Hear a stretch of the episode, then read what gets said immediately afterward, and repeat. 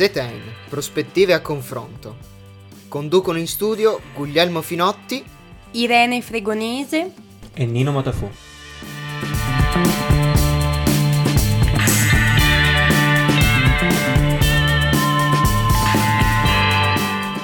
E bentornati in onda carissimi radioascoltatori, eccoci qui dopo una settimana di pausa che ci siamo presi, il cosiddetto study leave. Sì, diciamo che la sessione colpisce durissimo anche qui a Trento e anche a Zetein. A Zetein. Infatti oggi siamo solo io e Guglielmo. Ciao Guglielmo. Ciao Irene e bentornati a una nuova puntata chi, a chi ci ascolta e Nino è stato inghiottito dalla sessione. Esatto, un po' missing in action. Eh, ciao Nino, ti salutiamo, avremo tutta la puntata per noi, potremo fare quello che vogliamo, ti potremo spodestare bellamente senza temere ripercussioni. Ad ogni modo, come vi avevamo promesso, questa settimana parleremo delle elezioni americane. Bene che ci siamo presi una settimana di pausa perché come sicuramente saprete gli esiti non sono stati certo tra i più immediati e appunto no, in questo periodo di riflessione che ci siamo presi abbiamo avuto modo di seguire meglio eh, gli esiti delle elezioni che sono avvenute lo scorso 3 novembre, nei giorni a venire, e eh, abbiamo con noi questa puntata due ospiti, due giornalisti, due commentatori che non vi spoileriamo subito. E che dire, una puntata sicuramente croccante. Abbiamo Paola Peduzzi, anzi ve li spoileriamo, Paola Peduzzi di, del Foglio e Matteo Muzio dell'inchiesta e altri quotidiani, tra cui il Corriere della Sera, il settimanale, no, mensile Rolling Stones, che spesso forse avrete potuto vedere anche Sky a Sky TG24. I più affezionati e quelli che hanno fatto i compiti a casa, che si sono andati a prendere e recuperare e che ci hanno seguito a lungo i nostri podcast sapranno, avranno già sentito nominare questo Matteo Muzio perché infatti è stato qui con noi già precedentemente quando avevamo fatto i nostri speciali e comunque nell'ambito della nostra catena, diciamo, perché questa è una puntata, diciamo, finale di una lunga, lunga serie che ne ha avute più di qualcuna, riguardante proprio le elezioni americane visto che... Sì, insomma, abbiamo capito che Guglielmo darà la fidelity card a chi eh, segue ogni singola puntata di Zetane. Io sono più buona e voglio bene a tutti i nostri ascoltatori, anche chi ci segue sporadicamente. Ma, ma Irene, mi, mi, hai rovinato, mi hai rovinato il, il LUD pitch, insomma, dovevo, dovevo, fare in modo di invogliare, recuperare le nostre puntate, comunque, comunque, a ogni modo si tratta di ottimi ospiti e sono sicuro che vi piacerà, vi piacerà tantissimo sentire quello che hanno da dire, ma prima di iniziare, prima di andare al, alla sezione Aspetta, più croccante... So, una bella canzone? Esatto, esatto, che cosa... Che cosa, ci, che cosa ci ascoltiamo questa Beh, sera? vi lasciamo agli U2 o gli U2, come dice chi come me li ha iniziati ad ascoltare prima di diventare English fluent. Esatto. Prima che per cheat un mio caro amico la perfida Albione avesse la meglio su di noi. Esattamente. Ciao Tommo. E, ehm, a voi gli U2. Questa radio fa parte del circuito Raduni, l'associazione italiana degli operatori e dei media universitari. Scopri le radio universitarie italiane su raduni.org e seguici sul social network. Ed eccoci tornati in onda, carissimi radioascoltatori. Siamo qui con la prima ospite della serata, che è la dottoressa Paola Peduzzi, che scrive di politica estera sul Foglio, quotidiano di cui è anche vice direttrice, dove tiene anche una rubrica di geopolitica che si intitola Cosmopolitics. Buonasera, dottoressa. Buonasera. Buonasera anche da parte mia. Allora, inizierei con una domanda interessante, oserei dire croccante. Allora, a diversi giorni dalle elezioni, mentre stiamo registrando questa intervista in questo momento, ancora Trump non ha concesso la vittoria a Biden. Sembra però che i giochi siano fatti, no? Anche se in Georgia c'è un riconteggio in corso, ad esempio, ricordiamo ai nostri ascoltatori che nella storia delle elezioni americane i riconteggi hanno corretto il tiro di poche, poche centinaia di voti. I margini di Biden invece sono più che robusti, quindi è ragionevole credere che tutto sommato lo scenario, la vincita di Biden non cambierà. Eppure Trump non molla l'osso e continua a millantare frodi elettorali. senza suggerire neanche uno straccio di prova e continua anche a presentare ricorsi presso i vari stati senza ottenere successo però, vengono, vengono infatti tutti rigettati. Ora, per chi vive magari tra le pagine del Guardian, del Foglio oppure dell'Associated Press o altre fonti diciamo reputabili, gli sforzi di Trump ci sembrano magari grotteschi, futili.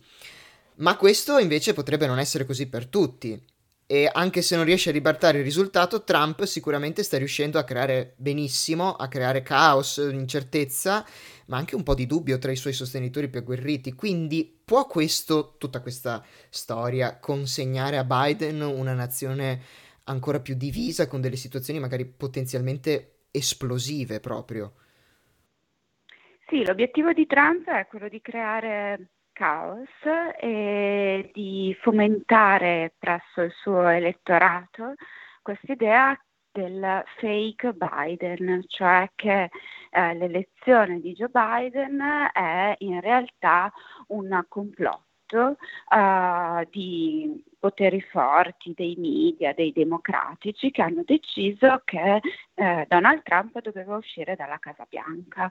E secondo la narrazione che sta costruendo il presidente um, la, la, sua uh, presenza alla Casa Bianca è stata violata da questo voto e non diciamo uh, scalzata dal voto. E l'obiettivo suo è sempre stato quello di uh, insistere su sulle divisioni che sappiamo essere molto profonde eh, nella cultura e nella politica americana. Lo ha fatto sempre per quattro anni, è proprio il suo format, quello di mettere i, diciamo, i repubblicani e i democratici uno contro l'altro, ma in realtà è anche più uh, profonda di così, non è soltanto un'appartenenza politica, è proprio una, um, un modo di trattare il popolo americano americano invece che uh, verso l'unità, verso la divisione. Lo fece durante la pandemia quando mise in competizione gli stati anche per ottenere i fondi e i materiali sanitari di prima necessità. Eh, perché lo fa è ovviamente la domanda che si pongono tutti in questo momento e ci sono un po' di risposte, quella forse più um, solida è quella eh, economica, cioè lui in questo momento con una campagna anche di raccolta fondi uh, sta cercando anche di sistemare le sue casse che non sono state così ricche durante questa campagna elettorale, o almeno non mh, abbastanza ricche da uh, coprire i costi che ha sostenuto. Quindi mh, c'è tutto un filone di spiegazione del comportamento di Trump che è stato riassunto in questi anni con il semplice follow the money, cioè mh, bisogna sempre guardare un po' al suo business. Questa è una spiegazione, ce ne sono altre che sono quelle del, uh, più politiche, più diciamo uh, di come si vuole porre poi Trump nel momento in cui non sarà più uh, presidente, che è quello un po' del martire della democrazia americana, cioè l'elemento esterno incongruente rispetto diciamo alla tradizione um, politica presidenziale americana che il sistema ha rigettato e quindi lui trascina insieme a um, se stesso anche la fiducia nel sistema democratico americano. Credo che questo sia il, l'impatto più forte e con conseguenze più uh, importanti, più grandi, perché ovviamente la fiducia nel sistema è uno dei uh, temi principali che abbiamo affrontato anche in Europa, anche nelle nostre democrazie. Questa sfiducia nei confronti dei sistemi, dei meccanismi della democrazia è un dibattito molto grande. Il fatto che il Presidente degli Stati Uniti ci si metta dentro in questo modo ancora distruttivo probabilmente avrà conseguenze mm, rilevanti. Ok, puntualissima, grazie mille. Ad ogni modo, eh, continuando a parlare di Trump, quali saranno i rapporti tra lui e il GOP post elezioni? Nel senso che le fonti ufficiose, per così dire, lo vedono isolato, parlano di rapporti abbastanza tesi tra lui e il suo partito, mm, però altre fonti riportano che si vuole candidare, si vuole ricandidare nel 2024. Lei cosa ci dice al riguardo? Il Partito Repubblicano ha avuto un'evoluzione straordinaria in questi quattro anni, perché se ci ricordiamo nel 2016 molti esponenti del Partito Repubblicano prendevano un po' le distanze dal, da Trump, che ovviamente ha una cultura politica, se, possiamo definirla così, diversa dalla, dalla, base tradizionale del Partito Repubblicano, e soprattutto pensavano che sarebbero stati in grado i repubblicani di uh, perimetrare Trump, cioè di uh, renderlo un presidente magari un po' atipico, però dentro ai canoni istituzionali, cioè che ruolo avrebbe uh, condizionato il trumpismo. Non è andata così, è andata anzi direi al contrario, nel senso che Trump ha completamente uh, colonizzato il Partito Repubblicano e il Partito Repubblicano, questo penso che sia il punto principale,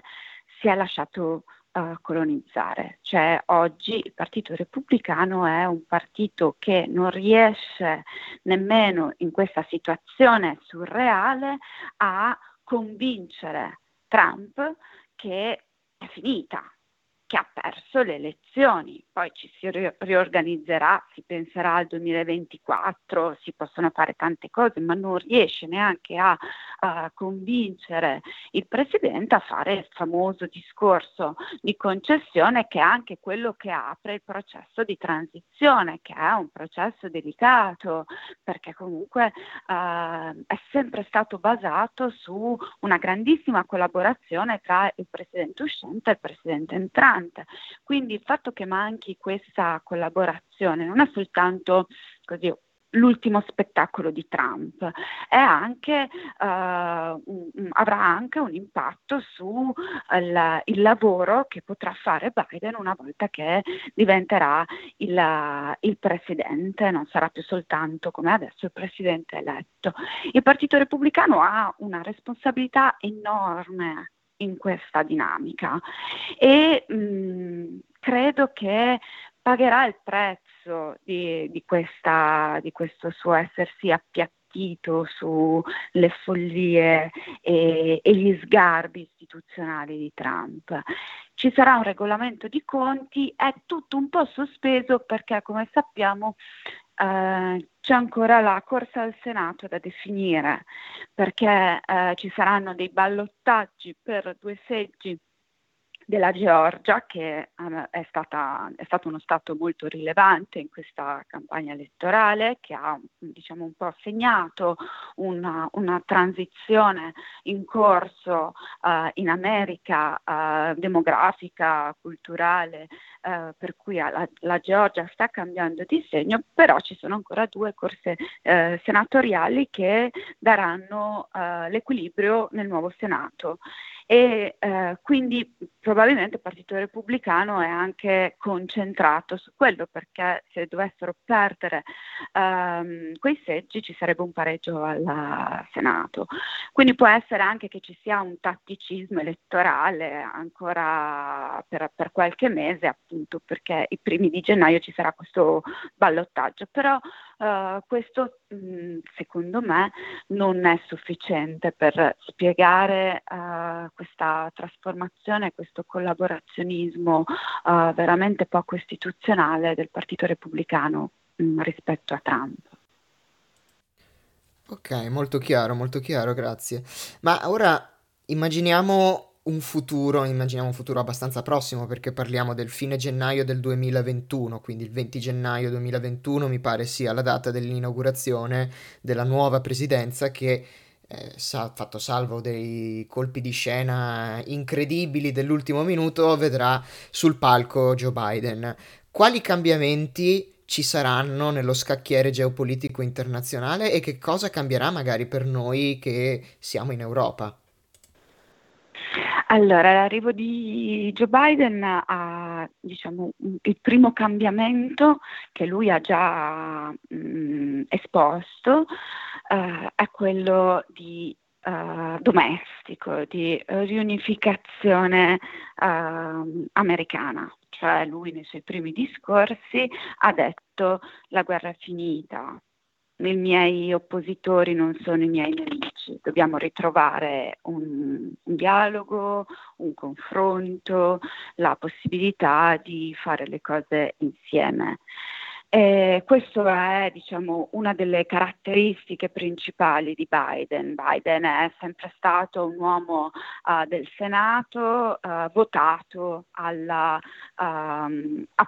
um, bipartisan. Anche quando faceva il vicepresidente di Barack Obama, quello era un po' il suo ruolo. Non andò bene perché poi bisogna ricordare che anche Obama partì con questo slancio uh, unitario, ma poi già nel secondo mandato e non riuscì a mantenerlo perché poi non è facile uh, costruirlo e mantenerlo il, il, dialogo cosiddetto bipartisan perché l'America è un paese molto diviso e non lo è da adesso non è che Trump semmai ha eh, approfondito le divisioni, però insomma l'America è sempre stato un paese diviso ehm, politicamente, ma anche geograficamente. In questi giorni che abbiamo seguito i conteggi nelle contee perdute di stati che non sappiamo neanche indicare sulla mappa, ce ne siamo accorti di quante sono eh, diverse le sensibilità, le, le, aspettative.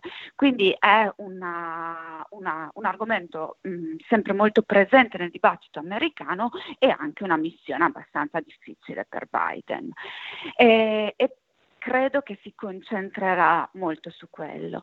Poi c'è la parte internazionale che ci riguarda, lui ha già detto in un tweet I'm back, cioè l'America ritorna a essere l'America presente eh, dopo il nazionalismo, l'America First di Trump, che ha creato non tanto o non solo un um, ritiro dell'America dalla scena mondiale, quanto una grandissima sfiducia negli alleati storici. Noi europei siamo i primi, ci ricordiamo i tentativi di uh, approccio, di, di, di, di dialogo nei confronti dell'America uh, penso per esempio a Emmanuel Macron quando andò eh, nella sua prima visita in America, ci, fu, um, la, eh, ci, furono gli alberi piantati insieme, lui disse, Trump disse, Macron è uh, come un figlio, mi sembra quasi un figlio, cioè sembrava una cosa che potesse in qualche modo sbocciare o almeno esistere. E invece abbiamo visto che non è andato così.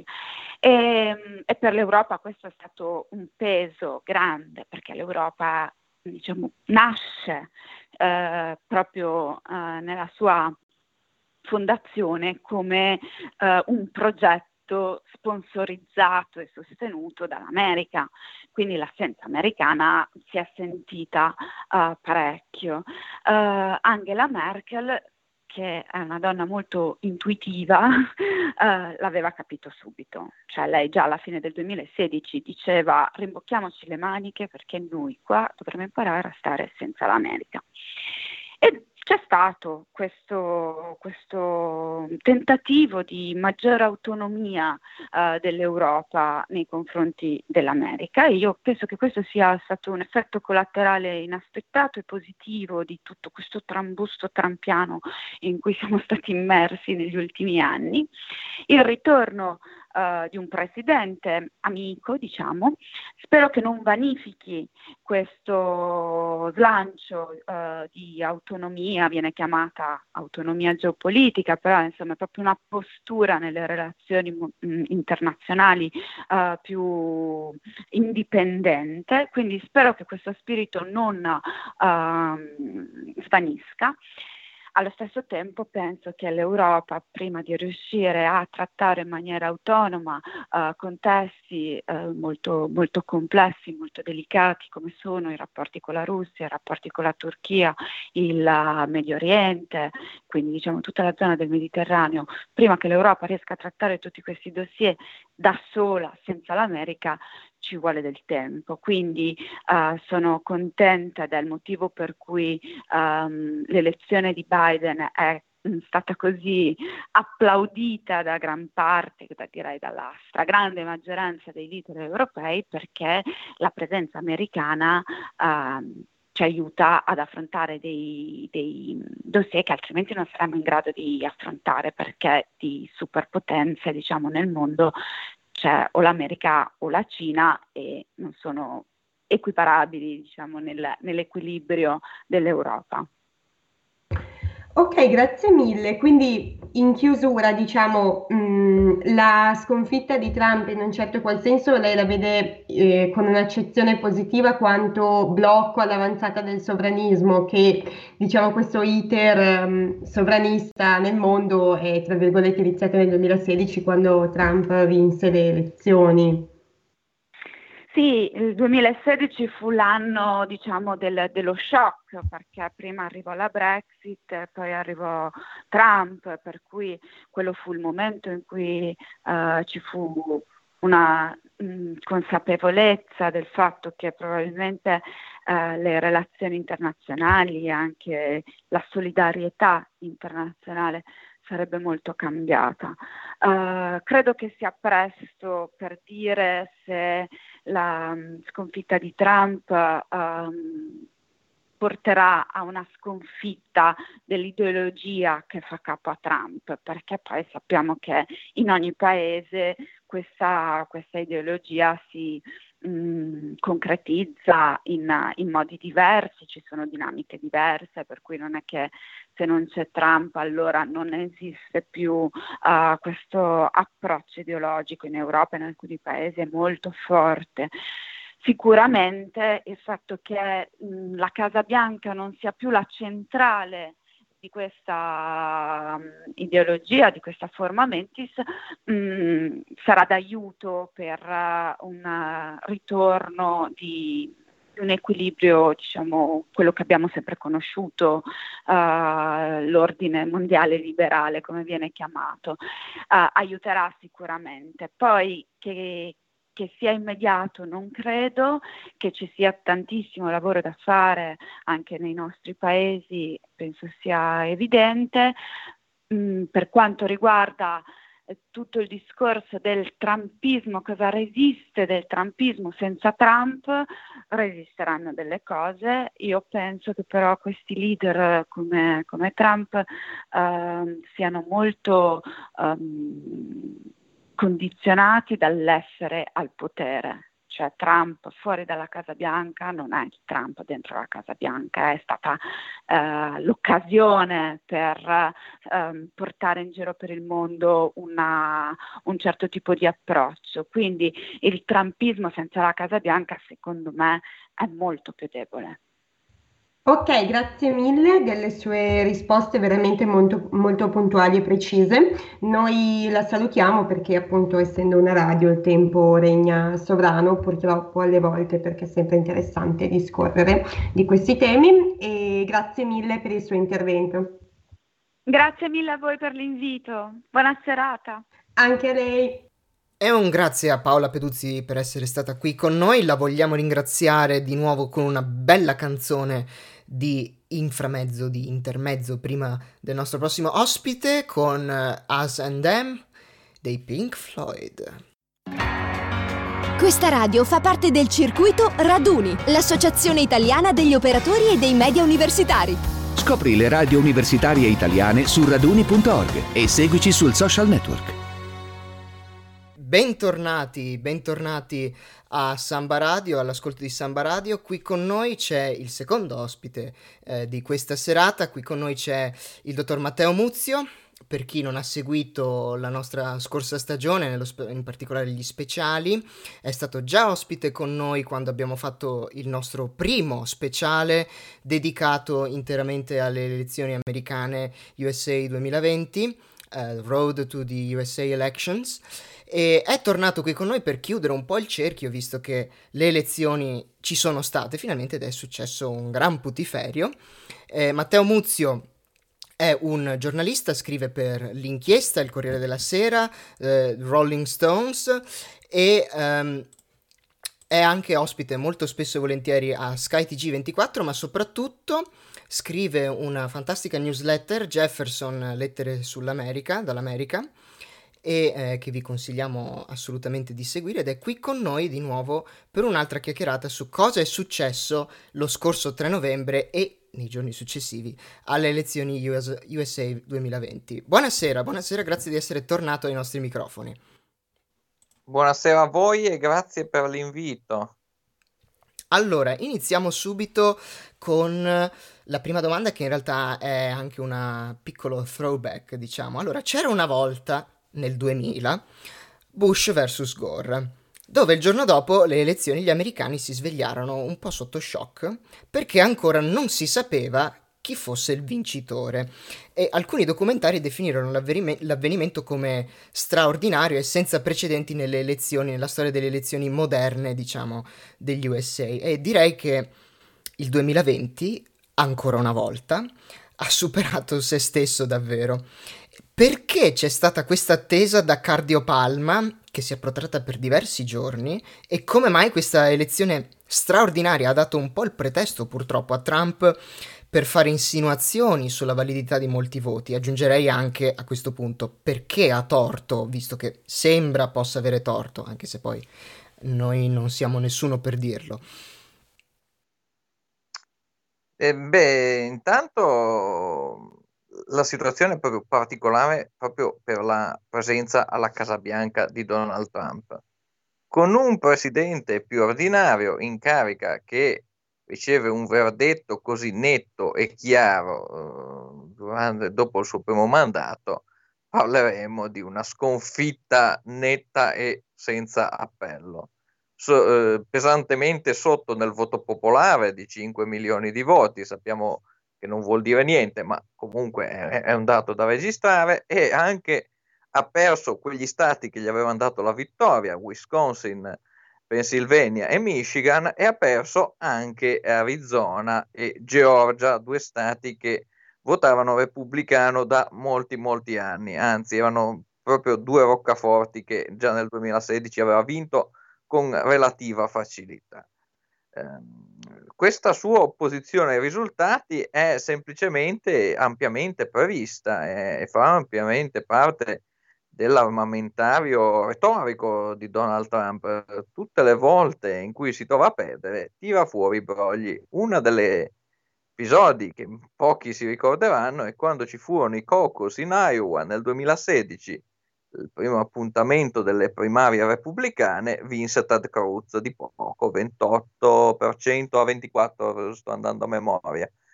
E lui ovviamente accusò il suo avversario di aver organizzato dei brogli, che è un'elezione toccata. E anche stavolta eh, ci siamo di nuovo. Eh, ha lanciato ricorsi che per di più sono stati dismessi e quando sono stati accettati hanno coinvolto numeri esigui di voti, tipo 180 voti in Maricopa County, eh, 4.000 in Pennsylvania, dove il vantaggio di Joe Biden è, è superiore ai 30.000, o in Nevada, dove è riuscito a contestare la validità di un solo voto. Insomma, questi ricorsi a cosa servono? Probabilmente, come stando a quanto si leggono sui retroscena, ad esempio uno sul New York Times, uno dei suoi staffer, pare che questo sia un'esigenza di fare cassa, di riempire diciamo, i forzieri della sua campagna, del suo, nuovo, del suo nuovo organismo politico, il suo nuovo super PAC per fare magari lanciare nuove avventure politiche, magari tra quattro anni, e quindi è un modo per raccogliere fondi e per tenere alta la tensione per i due seggi che sono ancora in palio il 5 gennaio in Georgia che determineranno chi controllerà il Senato. Eh, sicuramente è uno shock per le consuetudini politiche americane, anche se eh, non sono mancate le transizioni un po' brusche, eh, non sicuramente negli ultimi anni e sicuramente non dopo la seconda guerra mondiale, ma se andiamo un po' più indietro, insomma, transizioni un po' ruvide ci sono state sicuramente. Um, insomma, uh, è un'elezione particolare più che altro per l'inquilino che c'è alla Casa Bianca. Fosse stata un'altra, avremmo detto che è una riedizione quei partiti rovesciati della sconfitta di Jimmy Carter da parte di Ronald Reagan. Ma ascolti, lei ha parlato giustamente dei famosi due seggi eh, che verranno assegnati a gennaio in Georgia per il Senato, quindi parliamo del Senato che è in bilico. Se al Senato si giungesse alla maggioranza eh, dei repubblicani, come ehm, come questo influenzerà l'azione del nuovo presidente di Biden? Sicuramente tutti i progetti ambiziosi della sinistra democratica saranno bloccati. Intanto parliamo subito del primo, quello più controverso, l'ampliamento della Corte Suprema sarebbe sicuro lettera morta, non passerebbe in nessunissimo modo ma anche altri provvedimenti tipo il Green New Deal, sponsorizzato da Alexandria Ocasio-Cortez e da Ed Markey al Senato, suo stesso alleato senatore del Massachusetts di lungo corso, ehm, non avrebbero i numeri per passare.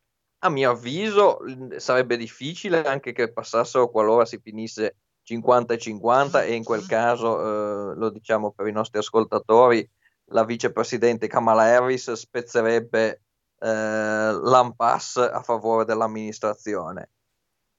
Ma insomma, eh, si dovrebbe senza, senza, dubbio trattare. Ci sono due senatrici moderate repubblicane, Susan Collins del Maine, che è stata appena rieletta, e Lisa Murkowski dell'Alaska, che hanno creato non pochi problemi a Trump, ne, ne, soprattutto nel primo biennio e che loro sarebbero sicuramente i voti a cui l'amministrazione di Joe Biden dovrebbe cercare, ma però far passare magari provvedimenti più centristi, più moderati, eh, per, insomma, lo sappiamo come funzionano i lavori parlamentari, eh, per ottenere il, un consenso eh, abbastanza stiracchiato, per cui ci vorrebbe anche, tra l'altro, l'unità totale del, eh, del caucus democratico, eh, che non è affatto scontato, perché andiamo appunto da Bernie Sanders, che sicuramente è quello più rappresentativo di una sinistra piuttosto radicale, a eh, Joe Manchin del West Virginia, che per le sue posizioni politiche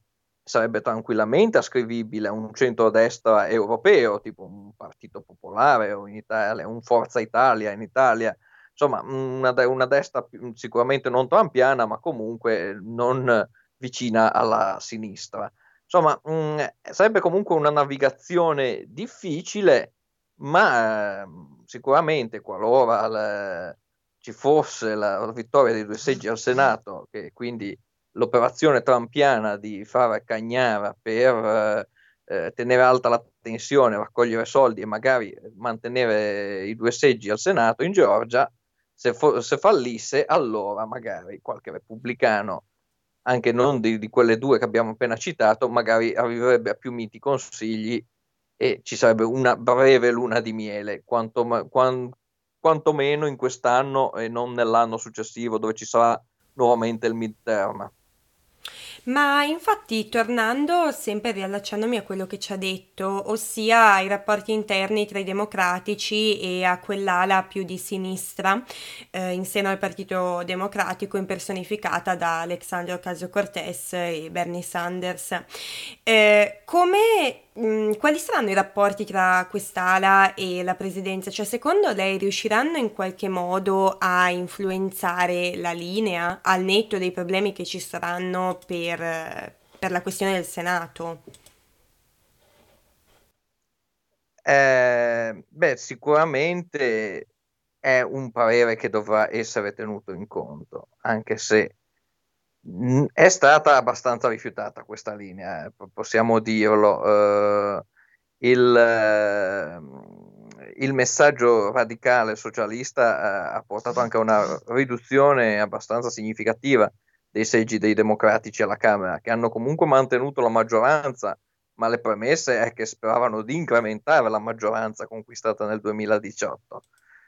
Quindi, insomma, è un messaggio che non ha fatto granché presa uh, al di fuori delle roccaforti. Eh, per fare un paragone, hanno fatto quello che fece a suo tempo il Tea Party, conquistando le primarie eh, in seggi blindati per i democratici, così come il Tea Party aveva fatto in seggi blindati per i repubblicani. Un messaggio quindi che è risultato sicuramente troppo radicale per, certo, per degli elettori che però hanno abbracciato alcune proposte, questo va detto, eh, in molti stati a maggioranza repubblicane sono stati introdotti per via referendaria il salario minimo, la marijuana a scopo ricreativo, ehm, quindi insomma eh, proposte che vengono chiaramente da questa, da quest'area politica. Eh, probabilmente qual è il problema? C'è un problema di leadership, la leadership, la squad, cioè quindi Alexandria Ocasio-Cortez,